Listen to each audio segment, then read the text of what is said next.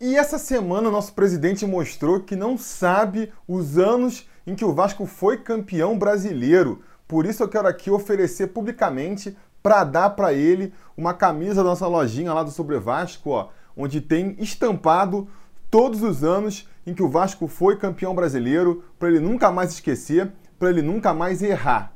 Tô brincando. Claro que eu não vou dar essa camisa pro presidente, Pô, a camisa aqui eu dou é para os apoiadores do canal, o povo que está aqui apoiando a gente há mó tempão, ajudando a estar tá produzindo esse vídeo. Para o presidente eu vou cobrar e vou cobrar super faturado, que é para ele começar a ficar esperto. E bora pro vídeo aí.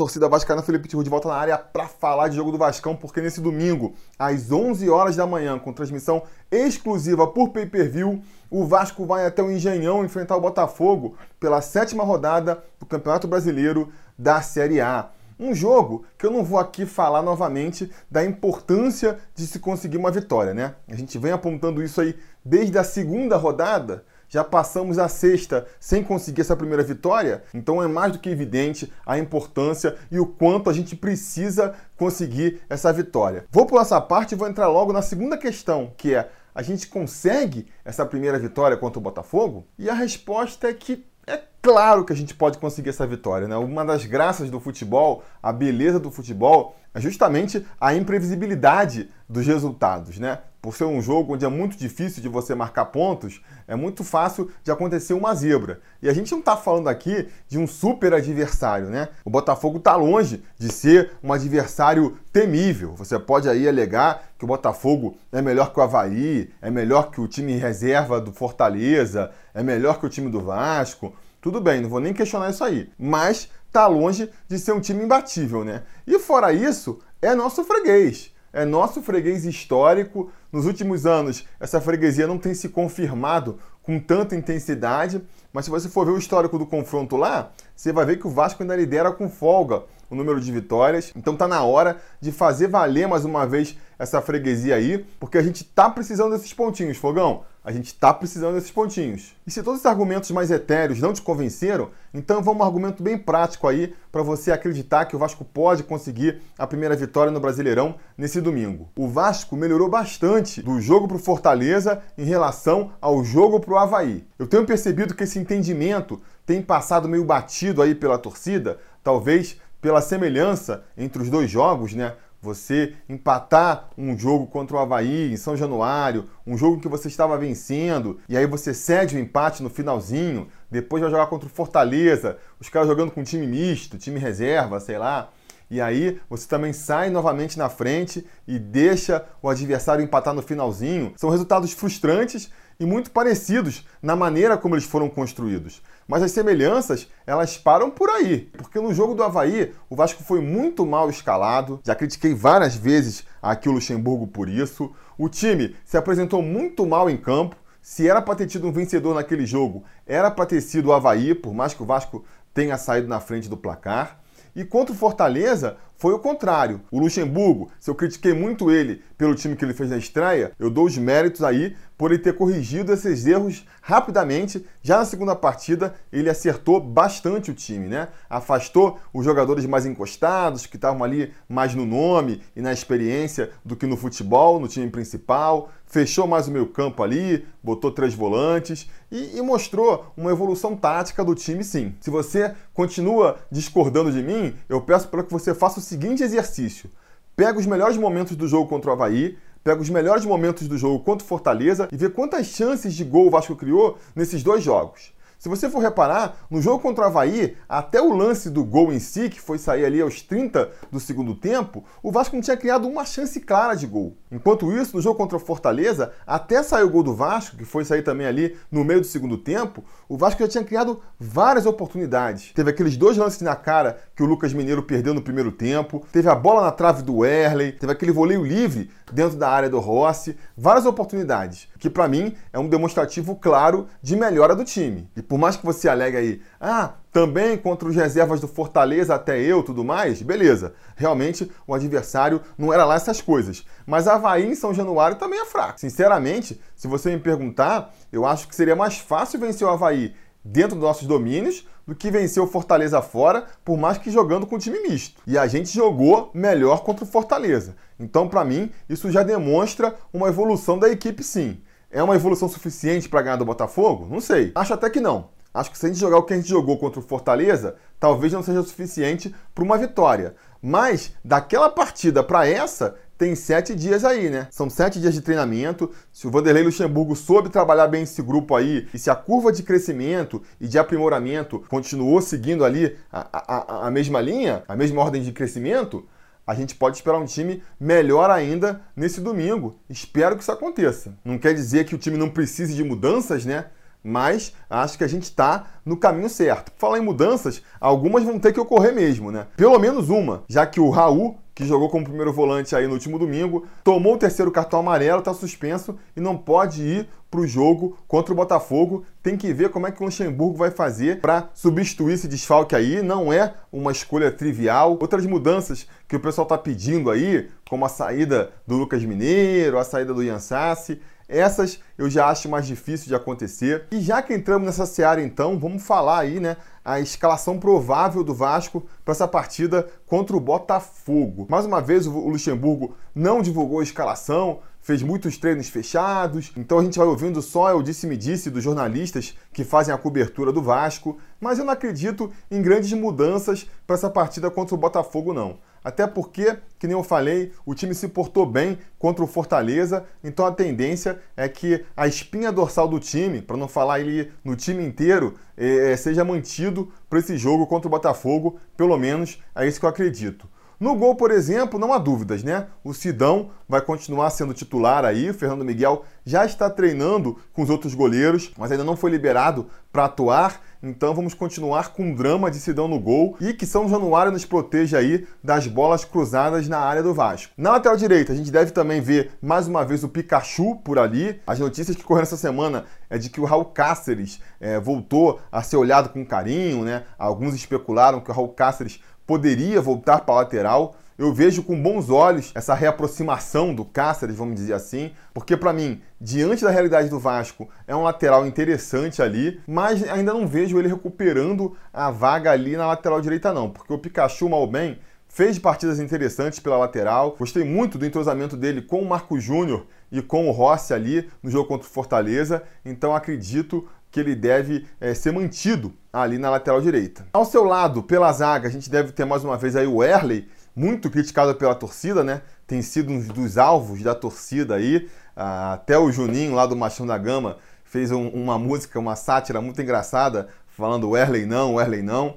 Acho que vai ser o Erley sim, mas não sei, né? Outro jogador que falaram que foi bem essa semana nos treinos foi o Henriques, né? O Oswaldo Henriques. Então, quem sabe aparece como surpresa ali, mas acho difícil. Eu acho que a gente deve ir de Werley mesmo pela direita e fazendo dupla com ele na zaga ali. O Ricardo Graça, que muita gente achou que eu estava na bronca com ele, recebi algumas críticas aí nos comentários do nosso Analisando Vasco e Fortaleza. Se vocês não assistiram, assistam aqui, é um quadro novo do canal. E eu critiquei muito ele por causa de um lance específico em que ele tentou dar um, um karatê na bola ou no jogador. Realmente ali ele fez uma coisa sem propósito. Mas não é porque eu acho que ele errou naquele lance que eu critiquei a atuação do Ricardo Graça, muito pelo contrário, eu acho que aí a exceção de, de, desse lance específico, ele fez mais uma atuação segura. Para mim, com as contusões aí do Leandro Castan e do Breno, é o melhor zagueiro que a gente tem à disposição para escalar mesmo. E finalmente na lateral esquerda, Danilo Barcelos. Esse sim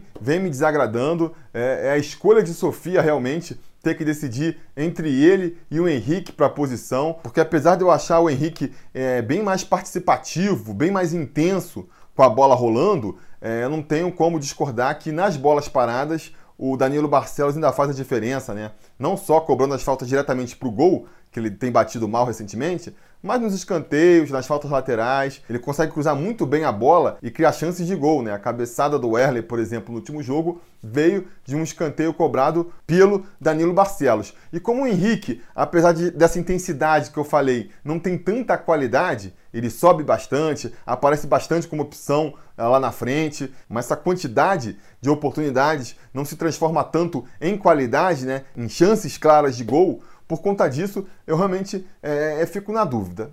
Ali, se fosse eu escolher, eu escolheria o Henrique, sabe? Mas enfim, Danilo Barcelos também não vou criticar, não. Não vou criticar. No meu campo, aí, na posição de primeiro volante, vem a grande questão: quem é que vai ocupar o lugar do Raul? Aí, de preferência, sem mudar muito o esquema tático do time. Porque eu ouvi falar, por exemplo, que o Bruno César poderia voltar a ter oportunidade. Isso seria terrível, na minha opinião, né? Não só porque o Bruno César não dá, Espero que realmente essa informação tenha aí sido completamente equivocada, mas porque vai mudar o esquema tático. A gente funcionou bem com três volantes, esteve meu campo compacto, intenso, aí já vai abrir mão dele de novo? Acho difícil. Acho que assim, as soluções mais disponíveis já não são do meu agrado. Parece que o Andrei é quem está aí com mais chances de ser escalado para a posição. O Felipe Bastos corre por fora também. Entre os dois, não há dúvida de que eu prefiro o Andrei. Mas apesar de eu gostar do Andrei, eu sinceramente não vejo ele é, ali como um primeiro volante. Eu vejo ele como um, um volante que parte mais para ataque e que uma das grandes forças dele é justamente aparecer como elemento surpresa lá na frente e deixar ele preso lá atrás não me parece uma opção muito interessante. Agora, com essa reformulação que está tendo no elenco do Vasco, acaba que o Vanderlei não tem muitas outras opções, né? O William Maranhão foi emprestado para o América, o Bruno Silva está afastado, fora dos planos. O Luiz Gustavo, que muita gente defendia que poderia ser improvisado como primeiro volante ali, também está afastado, fora dos planos. O primeiro volante parece que é prioridade nas contratações mas ainda não foi contratado, então o Luxemburgo fica sem ter quem escalar. No começo da semana, chegou a subir o Bruno Gomes da, do Júnior para treinar com os profissionais, para ver se o garoto ali poderia ter uma oportunidade. Fiquei empolgado com isso. Eu, mais uma vez me colocando no lugar do técnico, apostaria no Bruno Gomes sim, ou então no Bruno Ritter para essa posição de primeiro volante, mas o Bruno Gomes já foi devolvido para a base, ele vai lá reforçar o time da base no jogo contra o Flamengo no sábado, então me parece descartada aí a possibilidade dele aparecer como titular no domingo. Dentre as opções que foram dadas aí, que é basicamente Andrei e Felipe Bastos, sem dúvida eu ficaria com o Andrei também. Ao seu lado, vamos ter o Lucas Mineiro, que vem sendo muito criticado pela torcida aí, e depois do jogo contra o Fortaleza vai ser mais criticado ainda, porque perdeu dois gols inaceitáveis. Mas o Lucas Mineiro, ele consegue essa permanência aí no time titular, acho que muito em virtude da baixa concorrência, né? Não tem nenhum volante aí se destacando muito nesse time. E agora, com o desfalque do Raul, essa concorrência fica menor ainda. O Andrei vai entrar ali no lugar do Raul, vai botar quem para barrar o Lucas Mineiro? O Felipe Bastos? Eu prefiro ficar com o Lucas Mineiro. Jogando pelo outro lado ali pela direita, a gente deve ter mais uma vez a escalação do Marcos Júnior. Teve ali uma participação é, discreta na, na sua estreia contra o Fortaleza. O lance de mais destaque dele foi realmente naquele contra-ataque puxado pelo Vasco, em que ele aparece como elemento surpresa ali, chutando a bola para fora. Mas revendo os melhores momentos, justamente para fazer o quadro aí, o analisando Vasco e Fortaleza, eu reparei que muitos dos lances de velocidade pela direita começaram com um toquezinho do Marco Júnior ali. Nada de super elaborado, técnico, não é que foi um passe super complicado, que ninguém previa, nada disso. É o simples mesmo. Pegou a bola no meu campo ali, viu o lateral, o atacante se deslocando, tocou pro lateral e essa jogada foi dar é, em um lance de perigo lá na frente. É o simples, é o básico,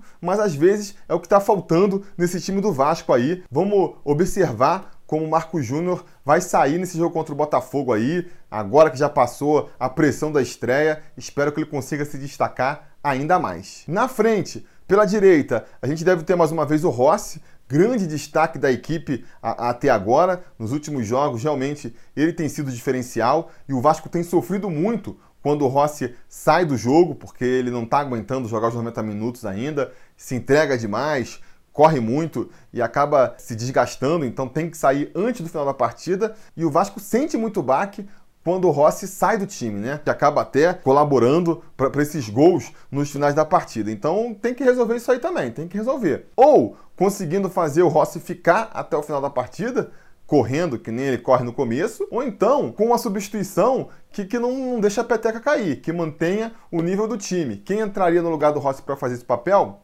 Não sei dizer, não sei dizer.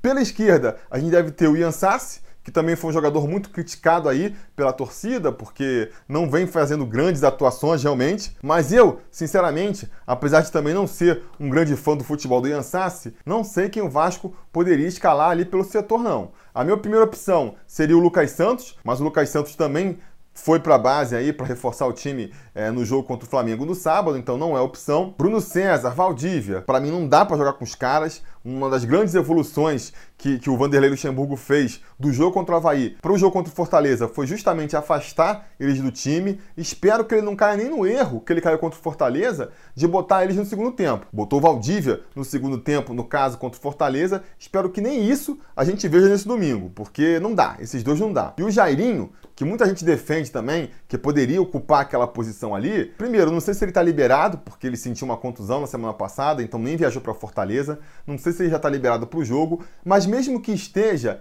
eu não começaria com ele no time, não, porque eu acho que, que taticamente, pelo que eu vi dele até agora, né? Ele não, não sabe se posicionar direito, não marca tão bem. Então, para fazer essa composição aí no meu campo, eu ainda prefiro o Ian Sassi. Dependendo de como for o andamento da partida, quando o Luxemburgo quiser mexer no time no segundo tempo, aí sim, eu acho que o, que o Jairinho pode ser uma boa é, possibilidade, sim, ali no lugar do Ian Sassi, para botar fogo no jogo, né? E finalmente, jogando de centroavante ali, com mais mobilidade, saindo para buscar bola, ajudando na marcação, mas, mas quando é preciso também entrando da área, aparecendo lá para concluir. O Marrone, eu, eu, gosto dessa possibilidade. Desde o começo do ano eu defendo que o Marrone poderia jogar ali como centroavante sim. Gosto das atuações dele quando ele atua assim. Gostei da atuação dele contra o Fortaleza e espero mais um bom jogo do Marrone agora contra o Botafogo. De preferência com ele saindo aí do, do, do seu jejum de gols, né? Fazendo um golzinho para ver se consegue é, aliviar um pouco a implicância da torcida aí. O Marrone que, não sei, sentimento aqui, não é informação, é sentimento.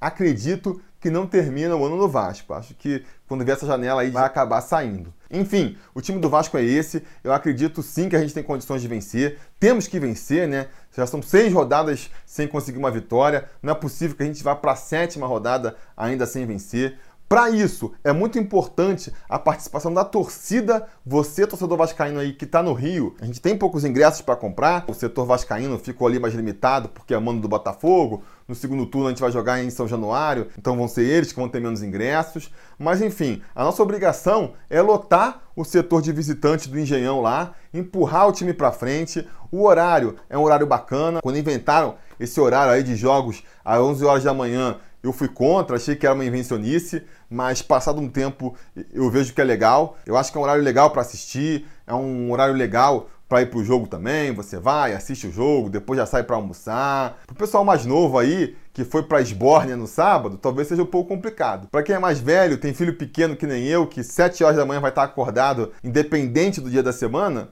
eu acho que é um horário bacana, eu acho que é um horário bacana. Só fica a dica aqui, tentem chegar o mais cedo possível. Porque o que eu vejo desse histórico de jogos às 11 horas é que o pessoal chega muito em cima da hora do jogo e acaba tendo muita confusão na hora de entrar. Então, se você conseguir antecipar um pouco a sua chegada, por mais que isso implique em acordar ainda mais cedo no domingo, eu acho que vai ser interessante. Espero que a torcida do Vasco esteja lá lotando o nosso setor e empurrando o Vasco para cima. Como vocês podem ver, depois da semana passada ali mais pessimista, não tem jeito, eu já vou recuperando otimismo e hoje eu tô achando que a gente vai ganhar do Botafogo no domingo sim. Vou apostar aqui. Placar modesto, vai. Vasco 1 a 0 vai ser que nem contra o Havaí, vai ser que nem contra o Fortaleza, mas com uma característica diferente. A gente não vai tomar o golzinho no final. Vamos sofrer até o apito final do juiz, mas dessa vez a gente não vai tomar o gol. Isso é importante também, né? Parar de tomar esses gols no final aí, porque o psicológico do time vai ficando abalado, vai ficando abalado,